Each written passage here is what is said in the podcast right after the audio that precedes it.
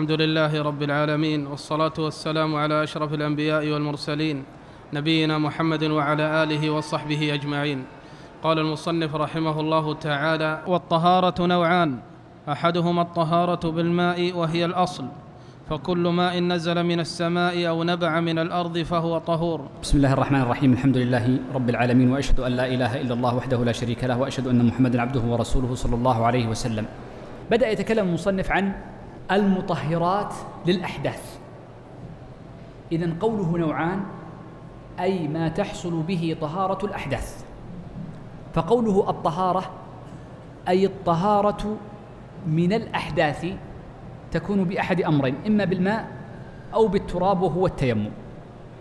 ولذا فإن قوله الطهارة هنا العهدية بمعنى الطهارة من الأحداث. لأن الطهارة من من الأخباث والنجاسات قد تكون بغير الماء كما سيأتينا بعد قليل. اذا الطهارة من الأحداث من الحدث الأكبر والأصغر تارة تكون بالماء وتارة تكون بالتراب. بدأ بالماء. فقال أحدهما أي أحد النوعين الماء. وهي الأصل. لأنه لا ينتقل إلى إلى التراب إلا عند عدم الأصل. فيكون الطهارة بالتراب بدل. والبدل أضعف من المبدل ولا ينتقل إليه إلا عند العجز أو العدم عن الأصل. بدأ يتكلم عن الماء الذي يتطهر به ما هو؟ فقال فهو طهور يطهر من الأحداث والأخباث ولو نعم. تغير قال فكل ماء نزل من السماء أو نبع من الأرض فهو طهور. لأن الله عز وجل بين أنه قد أنزل من السماء ماء طهورا. فكل ماء ينزل من السماء على أي هيئة كان ولو كان متغيرا بتراب أو متغيرا بأمر معين لكنه نزل على هذه الهيئة أو نبع من الأرض متغيرا كأن يكون الماء فيه تغير من أصل الأرض كأن يكون ماء كبريتيا مثلا أحمر اللون أو أن يكون الماء متغيرا بسبب مكثه في الأرض. أو أن يكون الماء مالحا كمياه البحار. فنقول إن كل ماء نزل من السماء أو نبع من الأرض فإنه يكون طهور لأنه هكذا نزل وهكذا خرج من الأرض.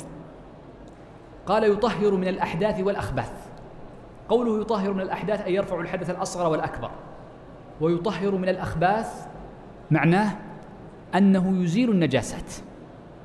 فأما تطهير الأحداث فإنه لا يطهر من الأحداث إلا الماء الطهور فقط دون ما عداه وأما التطهير من الأخباث فسيأتي في كلام المصنف أن الذي ذهب إليه المصنف أنه يجوز التطهير من الأخباث بغير الماء الطهور.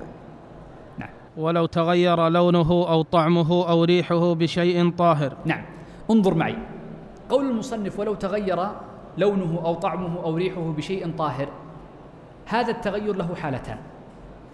قد يكون التغير في أصل الخلقة فحينئذ لا يسلب الطهورية بلا إشكال. مثل أن ينبع من الأرض متغيرا أو أن ينزل من السماء متغيرا.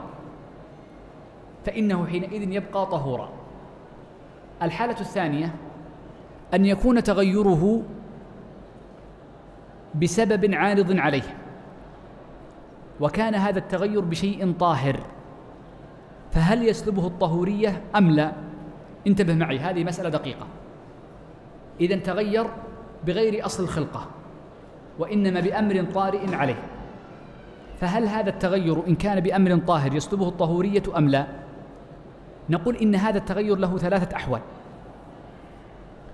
الأمر الأول من باب القسمة العقلية الكاملة.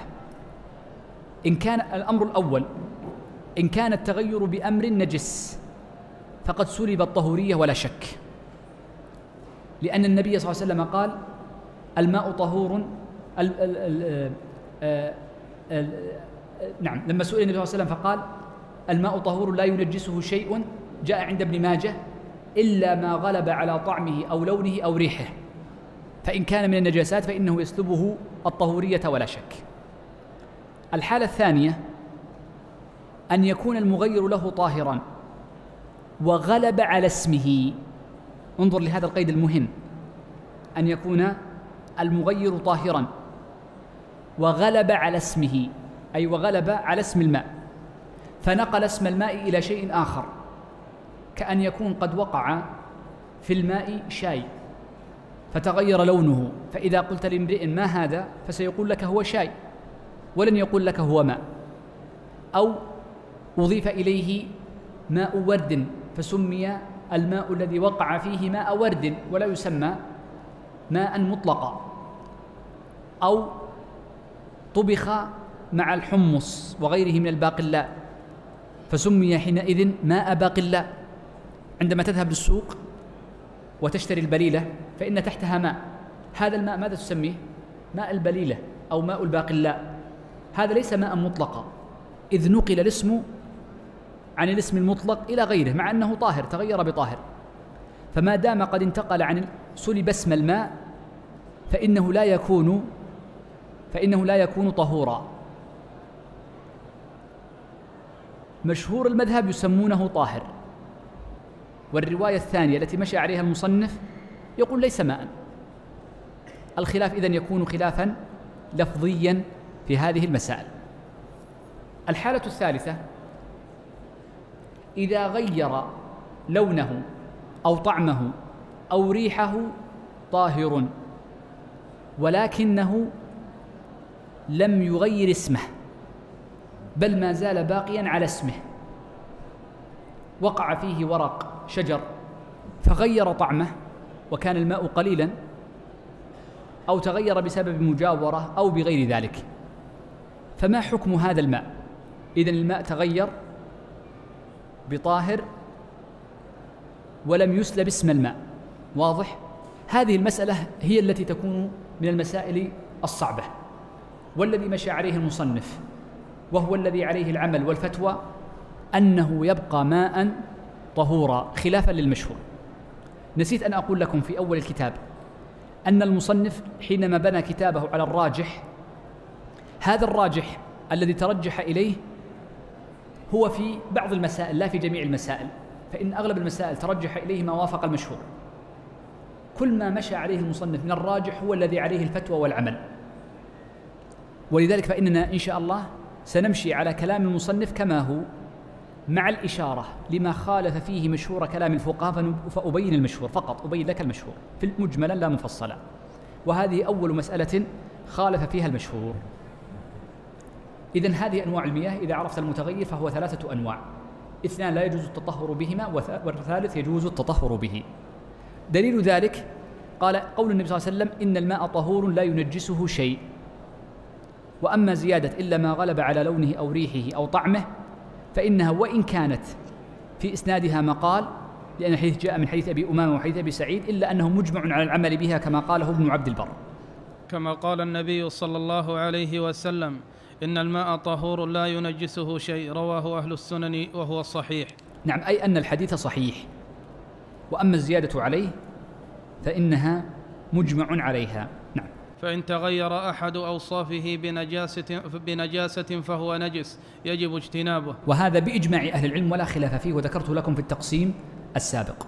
والأصل في الأشياء الطهارة والإباحة. نعم هذه قاعدة كلية من القواعد المهمة في الشرع.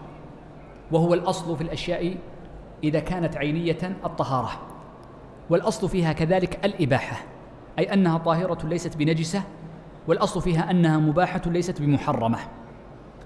وهذه من القواعد المهمة في الشريعة بل عد العلماء أنها من القواعد المتفق عليها ومن الأدلة المتفقة عليها من أدلة الأصول. وأدخلها بعض أهل العلم في قاعدة الاستصحاب. سواء داخلة في استصحاب البراءة الأصلية دليل العقل الأصلي وهو استصحاب انتفاء الوجوب وعدم الوجوب أو استصحاب الحكم الكلي فيكون متفقا عليه فيكون من الأدلة الأصولية المتفق عليها في الجملة. فإن شك المسلم في نجاسة ماء أو ثوب أو بقعة أو غيرها فهو طاهر. نعم. أو تيقن طيب نأخذها جملة جملة. انظر معي. قول المصنف إذا شك. ما المراد بالشك عند الفقهاء؟ المراد بالشك عند الفقهاء هو مطلق التردد. وأما الأصوليون فإنهم يجعلون الشك والظن نوعين وأما الفقهاء فيجعلون الشك والظن نوعا واحدا. إذ الشك عند الأصوليين هو ما استوى فيه الطرفان وأما الظن فهو ما ترجح فيه أحد الطرفين. بينما الفقهاء إذا قالوا الشك فيجعلون مطلق التردد سواء كان الطرفان مستويين أو كان أحدهما راجحا بظن. ففي الحالتين كلاهما يسمى شكا. كلا الأمرين يسمى شك. ومن القواعد الكلية في الشريعة قاعدة الشك. والشك كما قال الإمام أحمد تارة يبنى فيه على اليقين وتارة يبنى فيه على التحري وتارة يبنى فيه على غلبة الظن. فالأحكام تختلف من باب إلى باب. ولكن الأغلب أنه عند وجود الشك يبنى على اليقين حيث وجد اليقين. إذ لم يكن هنا إذا لم يكن هناك يقين ولا أصل فإنه يصار حينئذ إلى غلبة الظن حيث وجدت القرائن. وحيث قلنا إنه يصار إلى اليقين حيث وجد الأصل فإن باب الطهارة فيه أصل. أورده المصنف ابتداء وهو أن الأصل في الأشياء الطهارة. فحينئذ كل من شك في نجاسة شيء فالأصل فيها الطهارة. ولو كان ظانا وإنما تنتقل عن الطهارة إلى النجاسة إذا تيقن أي إذا تيقن وقوع النجاسة. هذا هو قاعدة التي أرادها المصنف على سبيل الإيجاز. طبق عليها مثالا أو أمثلة. فقال إذا شك في نجاسة ماء فهو طاهر. رجل عنده ماء ولا يعلم هل وقع في هذا الماء نجاسة أم لا؟ فإنه حينئذ يكون شاكا في النجاسة فنقول إنه طاهر. وهنا مسألة أنبانها ابن القيم وهي من دقيق مسألة الشك. لن أذكرها وإنما سأشير لها إشارة لأن شرحها طويل. هناك فرق بين قاعدة الشك وبين قاعدة الاختلاط. وللأولى تفريعات وأحكام تختلف عن الثانية. مثالها هنا بمعنى في باب الطهارة. الشك عندما يشك في طريان النجاسة على الماء. فنقول الأصل الطهارة. أما قاعدة الاختلاط بأن يكون عنده ماءان متيقن وقوع النجاسة في أحدهما لكنه غير عالم أي المائين هو النجس. فحينئذ عند الاختلاط نعمل الاحتياط ولا نعمل اليقين. وإنما يكون اليقين في قاعدة الشك دون قاعدة الاختلاط. قال ابن القيم وكثير من الناس قد تشتبه عليه هاتان القاعدتان لأنهما يدخلان في مطلق الشك. مثله أيضا في الثوب. لو أن امرأ شك في ثوب هل فيه نجاسة أم لا؟ بمعنى هل لما حمل صبيا قال لا أدري هل بال علي أو لم يبل فنقول الأصل الطهارة ومثله أيضا في البقعة.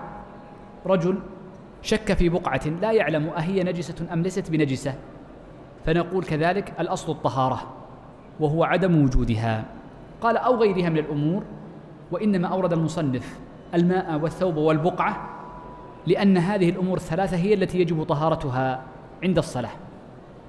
فالماء لأنه لا بد أن يكون الماء طهورا والثوب لأن الله عز وجل قال وثيابك فطهر والبقعة لأن البقعة التي يصلى فيها لا بد أن تكون طهر وسيأتي تفصيله. قال رحمه الله تعالى أو تيقن الطهارة وشك في الحدث فهو طاهر. نعم إذا تيقن الطهارة وشك في الحدث فما الأصل الذي يستصحب الطهارة؟ لأنه شاك في طريان الحدث فيستمسك بالأصل. كما في الحديث لا ينصرف حتى يسمع صوتا أو يجد ريحا. العكس بالعكس انظر العكس. لو كان متيقنا الحدث وشاك في الطهارة. مثاله رجل يعلم أنه قد استيقظ من النوم وكان نومه ناقضا للوضوء. ثم بعد ذلك شك هل توضأ أم لا؟ فنقول إنك محدث لأن الأصل المتيقن هو الحدث. إذا فقوله هنا أو تيقن الطهارة والحدث ليس داخلا في أن الأصل في الأشياء الطهارة لأن هذا ليس شيئا وإنما هو فعل الآدمي. فنستمسك آخر فعل تيقنه وهو الطهارة أو الحدث فيستصحبه حتى يثبت ويتيقن الناقل عنه. لقوله صلى الله عليه وسلم في الرجل يخيل إليه أنه يجد الشيء في الصلاة لا ينصرف حتى يسمع صوتا أو يجد ريحا متفق عليه. نعم لأن اليقين إنما يكون بسماع الصوت أو بالريح. وأما الرؤية إذ الجوارح والمدركات خمس. الرؤية لا يمكن أن يتصور الريح فيها وإنما تتصور الرؤية في الغائط والبول واللمس كذلك لا يتصور فيه والذوق لا يتصور فيه. نعم. قال رحمه الله تعالى باب الآنية. نعم أورد الآنية لأن المياه إنما تحمل في الآنية فتكون من باب الوسائل فناسب أن يذكر فيه حكم الآنية. وجميع الأواني مباحة إلا نعم جميع الأواني مباحة سواء صنعت على هيئة معينة أو صنعت من مصنوع معين. من جلد أو من غيره فالأصل فيها الإباحة الأصل الإباحة وهذا داخل في القاعدة الأولى الأصل في الأشياء الطهارة والإباحة فالأصل في جميع الآنية الإباحة إلا ما ورد النص بالنهي عنه. إلا آنية الذهب والفضة وما فيه شيء منهما إلا اليسير من الفضة للحاجة لقوله صلى الله عليه وسلم لا تشربوا في آنية الذهب والفضة ولا تأكلوا في صحافها فإنها لهم في الدنيا ولكم في الآخرة متفق عليه. نعم هذا الحديث يدل على النهي عن استعمال الآنية الذهب والفضة. انظروا معي. بالنسبة للذهب والفضة نقول هل يجوز استعمالهما أم لا؟ الذهب والفضة يستخدم بأحد أنواع استخدامات ثلاث. الاستخدام الأول إذا كان حلية. فإنه يجوز للمرأة أن تتحلى بالذهب وبالفضة معا إذا جرت العادة بذلك. وأما الرجل فإنه يحرم عليه أن يتحلى بالذهب مطلقا ويجوز له أن يتحلى بالفضة. قيل الخاتم فقط على المشهور. وقيل بكل ما جرت العادة بالتحلي به عادة. وهو القول الثاني وظاهر كلام المصنف يدل عليه في غير هذا الموضع. إذا الأمر الأول وهو ماذا؟ الحلية. يجوز للمرأة الذهب والفضة ويجوز للرجل الفضة إما عادة وإما الخاتم فقط. النوع الثاني من الاستعمالات القنية بأن يقتنيه عنده ويجعله حفظا. ليبيعه بعد ذلك. فيجوز للرجل والمرأة معا أن يقتني الذهب والفضة بشرط أن يؤدي زكاتها. فيجوز للرجل أن يقتني الذهب تبرا أو مسبوكا أو مصنوعا على شيء على هيئة حلي ومثله المرأة. ولذلك فإن الذهب والفضة ما زال الناس يقتنونها على هيئة دراهم ودنانير قديما قبل أن تأتي هذه العملات الورقية. النوع الثالث من سائل من الاستعمال وهو غير ما سبق.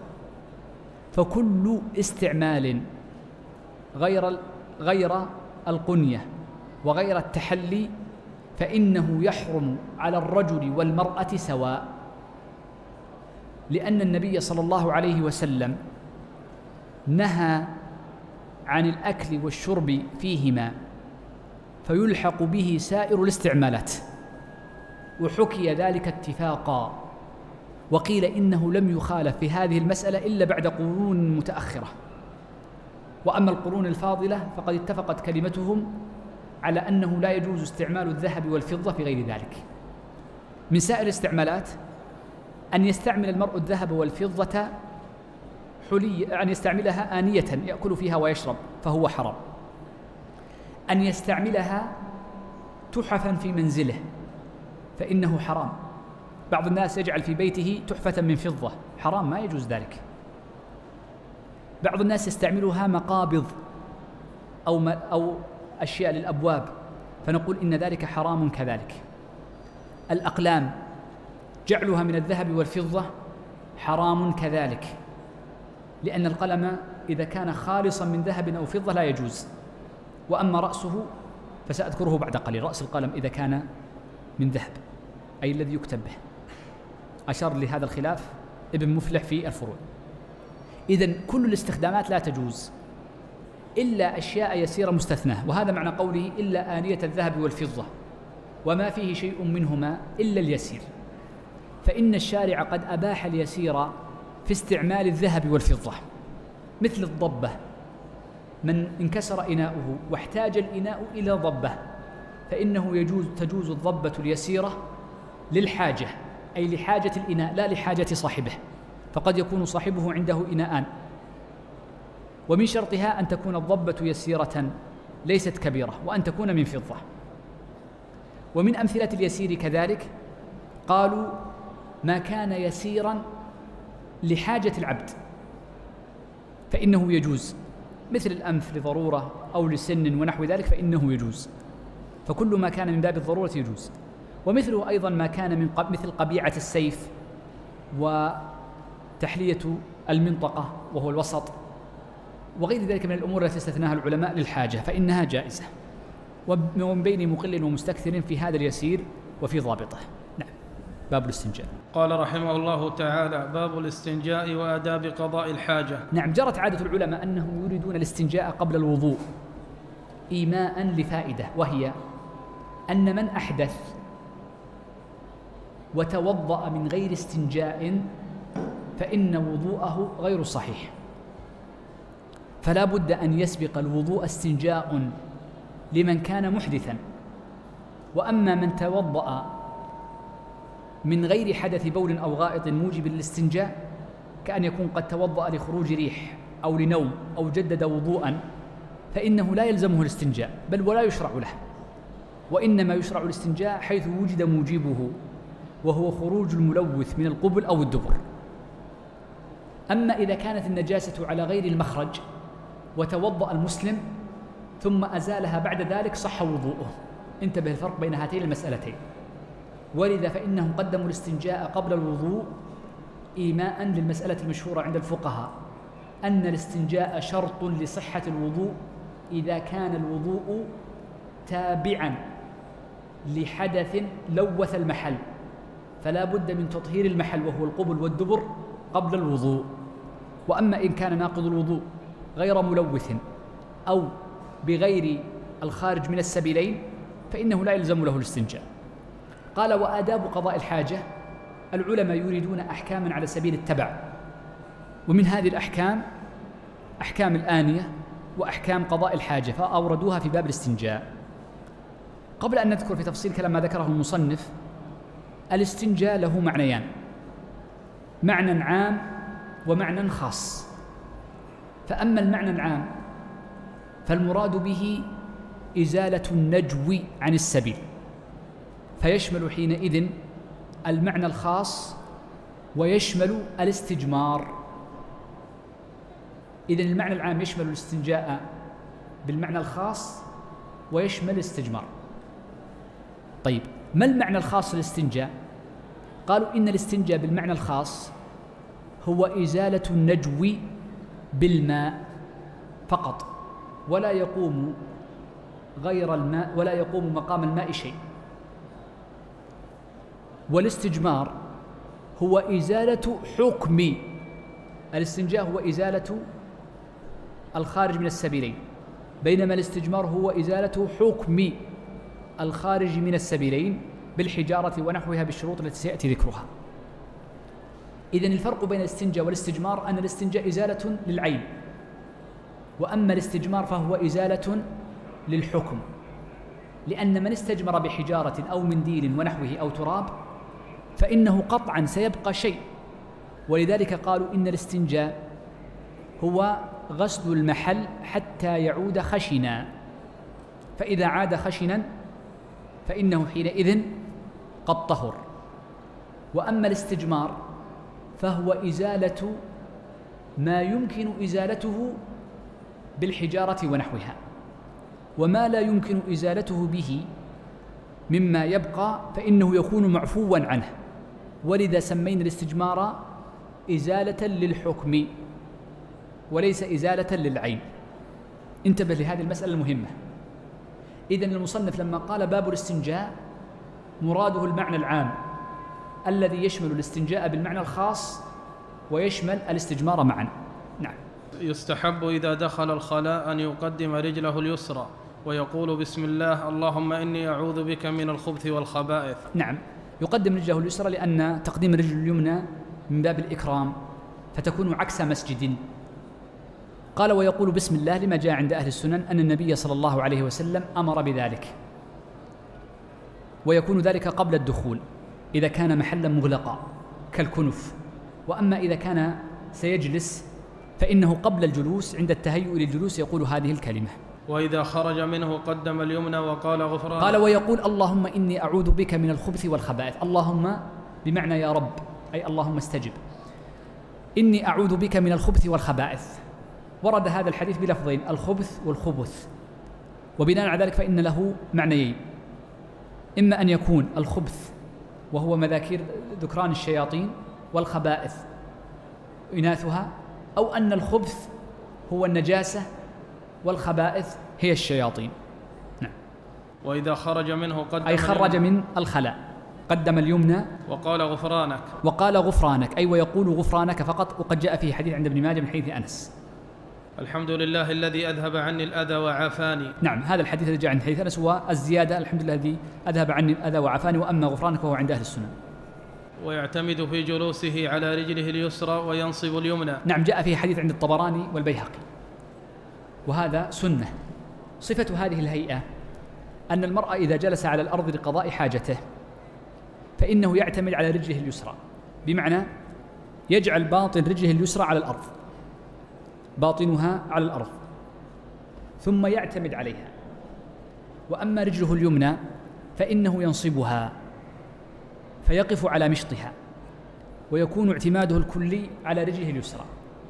من فعل هذه الفي... هذه الفعلة أو الهيئة عند قضاء الحاجة فسيكون مائلا نوعا ما إلى شقه الأيسر. وهذه سنة ورد فيها حديث سلمان وفي وغيره رضي الله عن الجميع. وقد ذكر علماء الطب أنها أصح لإخراج الفضلات والعلم عند الله عز وجل. ويعتمد في جلوسه على رجله اليسرى وينصب اليمنى ويستتر بحائط أو غيره. قال ويستتر بحائط أو غيره لأن النبي صلى الله عليه وسلم لما ذكر رجلين قال أما أحدهما فكان لا يتنزه من البول.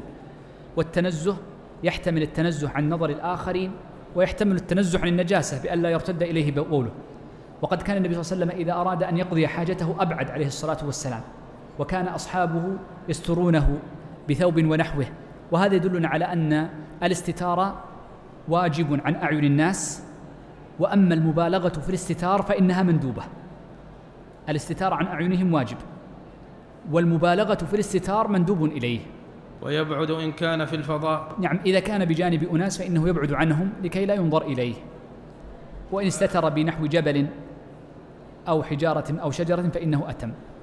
ولا يحل له أن يقضي حاجته في طريق أو محل نعم. جلوس يقول لا يجوز. المرء ويحرم عليه أن يقضي حاجته في الطريق لقول النبي صلى الله عليه وسلم اتقوا اللاعنين وبعض الرواة ينطقها اتقوا اللاعنين الذي يبول في طريق الناس وظلهم فقوله اتقوا اللاعنين أي أن هذا الفعل سبب للعنة وإن قلنا إن إن الحديث جاء اتقوا اللاعنين أي أن هذا الفعل يكون سببا للعن الناس لمن فعله فعلى اللفظ الأول يكون هذا الفعل من كبائر الذنوب عند من قال إن اللعن أن الفعل إذا رتب عليه لعن يكون كبيرة.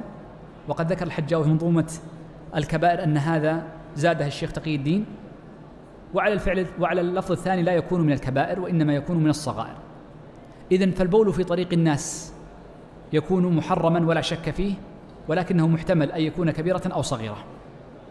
هذا الطريق الذي يحرم البول فيه المراد به الطريق المسلوك. وأما إذا كان طريقا مهجورا لا يمر به أحد. وإنما كان طريقا منذ زمن طويل فإنه في هذه الحال قد يتساهل فيه وإن كان الأولى الوقوف عند ظواهر النصوص. الثاني قال أو محل جلوس الناس. قال أو محل جلوس الناس لحديث النبي صلى الله عليه وسلم اتقوا اللاعنين الذي يبول في طريق الناس وظلهم. أي وظلهم الذي يستظلون به وهو محل جلوسهم. أو تحت الأشجار المثمرة. قال أو تحت الأشجار المثمرة. هنا المصنف جعل القيد خاصا بالأشجار المثمرة فقط لأن الفقهاء بعضهم يطلق تحت كل شجرة لها ظل نافع وبعضهم يجعله خاصا بالثمرة. والخلاف قد نقول إنه لفظي. لماذا؟ لأن من أطلق تحت كل شجرة لها ظل نافع فإن ظلها يكون داخلا في الجملة الأولى وهو محل جلوس الناس. فحينئذ يكون المعنى فيها لا فرق فيه. قول المصنف أو تحت شجرة مثمرة. لماذا نهي عن البول أو الغائط تحت الشجرة المثمرة؟ لأنكم تعلمون أن الثمرة إذا نضجت قد تسقط وحدها فيلتقطها اللاقط أو عندما يأتي اللاقط لالتقاط الثمرة قد تسقط منه فتقع على هذه النجاسة فحينئذ يقدر المتبول هذه الثمرة على صاحبها فأفسدها فحينئذ يكون قد أتلف مالا لمسلم فحينئذ يحرم. إذا مفهوم هذه الجملة والحديث أن الشجرة إذا لم يكن لها ظل ينتفع به لا يجلس الناس للاستظلال تحته. مثل تعرفون في الوديان والشعبان والمنتزهات بعض الشجر نعرف أن الناس يجلسون تحته ويستظلون به نقول يحرم قضاء الحاجة تحته.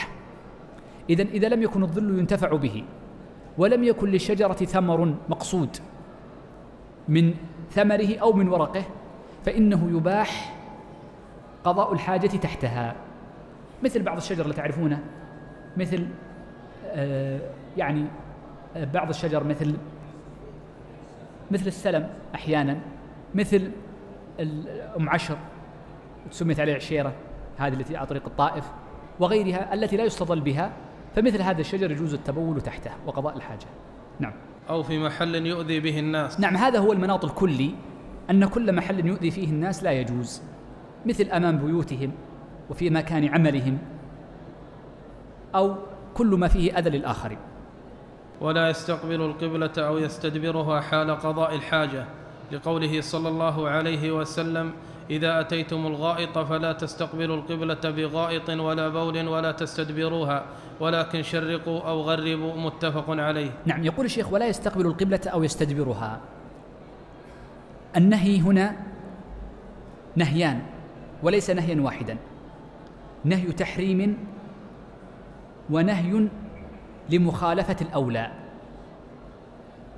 فأما نهي التحريم فيقولون حيث كان في فضاء. فإن النهي حينئذ يكون نهي تحريم. وعليه يحمل الحديث. إذا أتيتم الغائط أي حيث كان فضاء ولا جدار فلا تستقبلوا القبلة بغائط ولا ببول ولا تستدبروها. ولكن شرقوا أو غربوا هذا باعتبار أهل المدينة حيث كانت قبلتهم جهة الجنوب. النهي الثاني حيث كان هناك بنيان. كهذه المراحيض والكنف التي بنيت الآن عندنا. فنقول النهي فيها نهي ليس للتحريم ولا للكراهة وإنما لخلاف الأولى.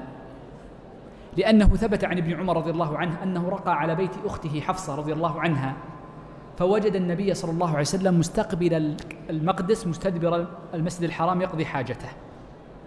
والنبي صلى الله عليه وسلم لا يفعل محرما ولا يفعل مكروها وإنما يفعل مندوبا أو مباحا وقد يفعل خلاف الأولى. لا يفعل النبي صلى الله عليه وسلم مكروها البتة.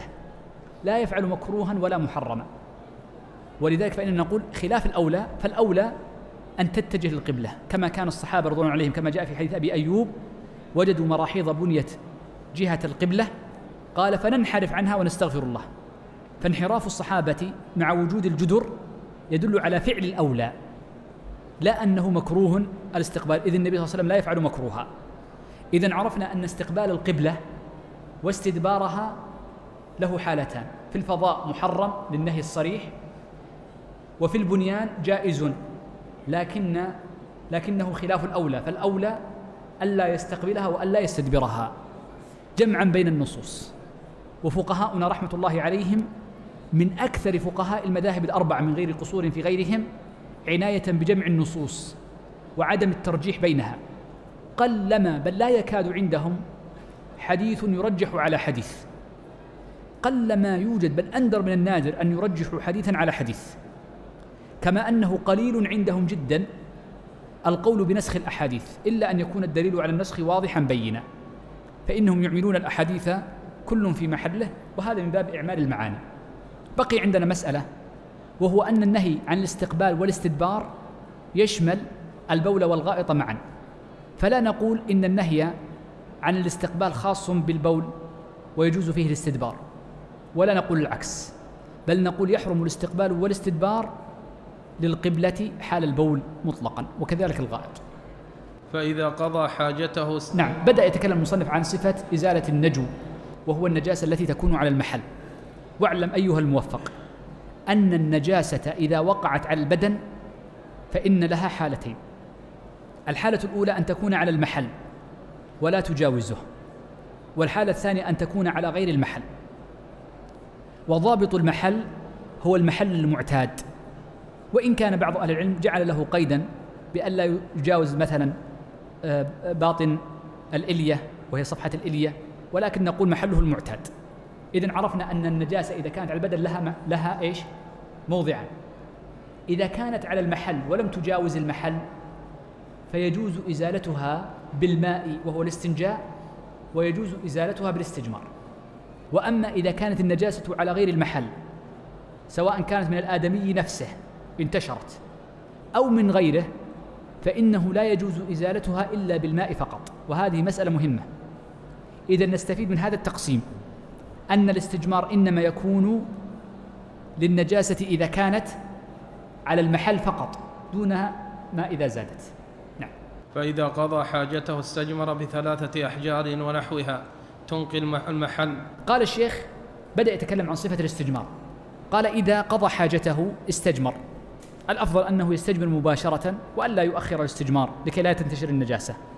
قال استجمر أي بالحجارة ونحوها من شرطها أن تكون ثلاثة أحجار لأن النبي صلى الله عليه وسلم أمر بالاستجمار بثلاثة ومفهوم العدد من أقوى المفاهيم فلا يجوز الاستجمار فيما دون ذلك. قال ونحوها قوله ونحوها الضمير يعود إلى الأحجار لا إلى العدد. فدل ذلك على أنه يجوز بالحجارة وبكل منقن فيجوز المرء أن يستجمر بالطين عفوا يستجمر بالتراب الرمل يجوز الاستجمار به الطين لأن فيه ماء لا ينقي وإنما بالرمل أو بالخزف أو بالمناديل أو بالخرق ونحو ذلك من الأمور التي يمكن أن أن أن تنقي.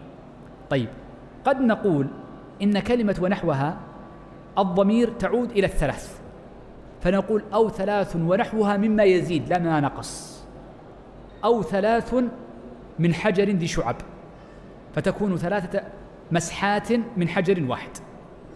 ثم قال الشيخ تنقل محل أي من شرط الاستجمار الإنقاء بأن تكون الآلة منقية والفعل منقن.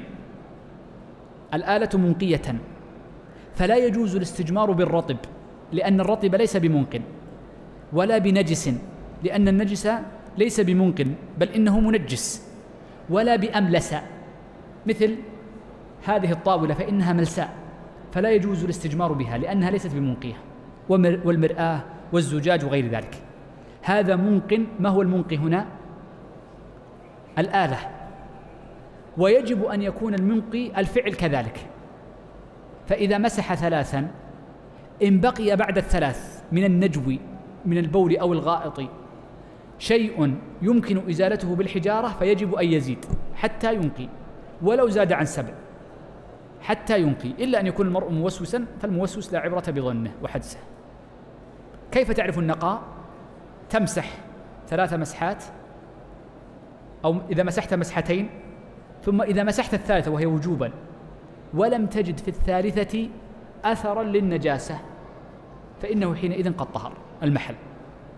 إذا مسحت ثلاثا ثم مسحت الرابعة بعدها فوجدت أنه لم يبق في المحل أثر فقد طهر المحل. لو مسحت واحدة ومسحت الثانية ولم تجد أثرا يكفي؟ ما يكفي لا بد من العدد الثلاث أقله ثلاث. طيب. ثم استنجى بالماء نعم قال ثم استنجى بالماء إذ الأفضل الجمع بينهما. كما أثنى الله عز وجل على من في قباء فيه رجال يحبون أن يتطهروا لما سئلوا. قالوا إنهم كانوا يتبعون الاستجمار بالماء. ويكفي الاقتصار على أحدهما. نعم يجوز الاقتصار على الماء وحده أو على الحجر وحده. قد يكون أحيانا الحجر أفضل من الماء وقد يكون الماء أحيانا أفضل. متى يكون الحجر وحده أفضل؟ الحالة الأولى إذا ظن الناس أن الحجر لا يجزئ كما فعل بعض الصحابة كطلحة وغيره وابن عمر أظن كانوا يقول للناس استجمروا لأنه لما كثر الماء في المدينة وكثر حفر الآبار ووجد الخدم الذي يأتونهم بالماء ظن بعض الناس أن الاستجمار رخصة وإن, العز وأن العزيمة إنما هي الماء. فأراد فقهاء الصحابة أن يبينوا لهم أنها أن كليهما جائز وأن كليهما عزيمة فكلاهما يجوز فعله. فكانوا يقولون اذهبوا للحجارة لأجل أن لا يعطل هذا الحكم. هذه حالة. الحالة الثانية قد نقول بأن الحجارة أفضل لمن؟ لمن كان موسوسا. فالموسوس بالتجربة الاستجمار له أنفع. لأن الاستجمار إزالة للحكم وليس إزالة للعين. فقطعا سيبقى شيء من العين. نقول عفي عنها. فهو إذا مسح بالمنديل ثلاث مرار ولم يبقى في المنديل نجاسة نقول طهر المحل. لأن بعض الناس عافانا الله وإياكم ربما إذا استنجى بالماء يجلس في الاستنجاء ساعة. يغسل المحل عشرات المرات.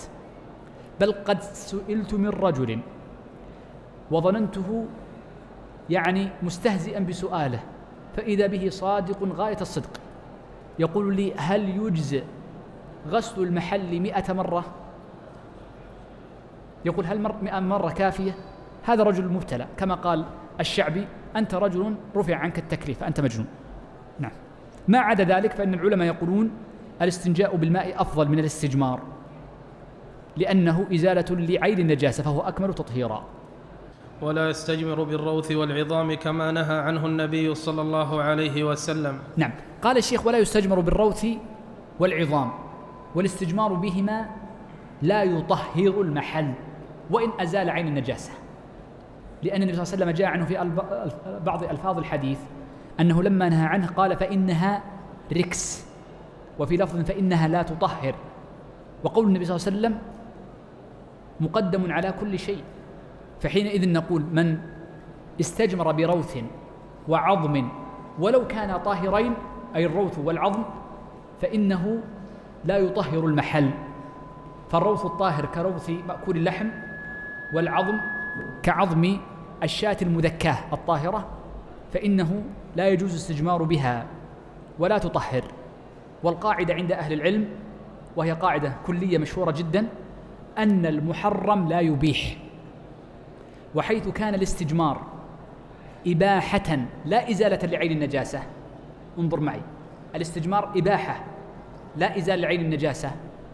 فإن هذا يعني ليست من أفعال التروك.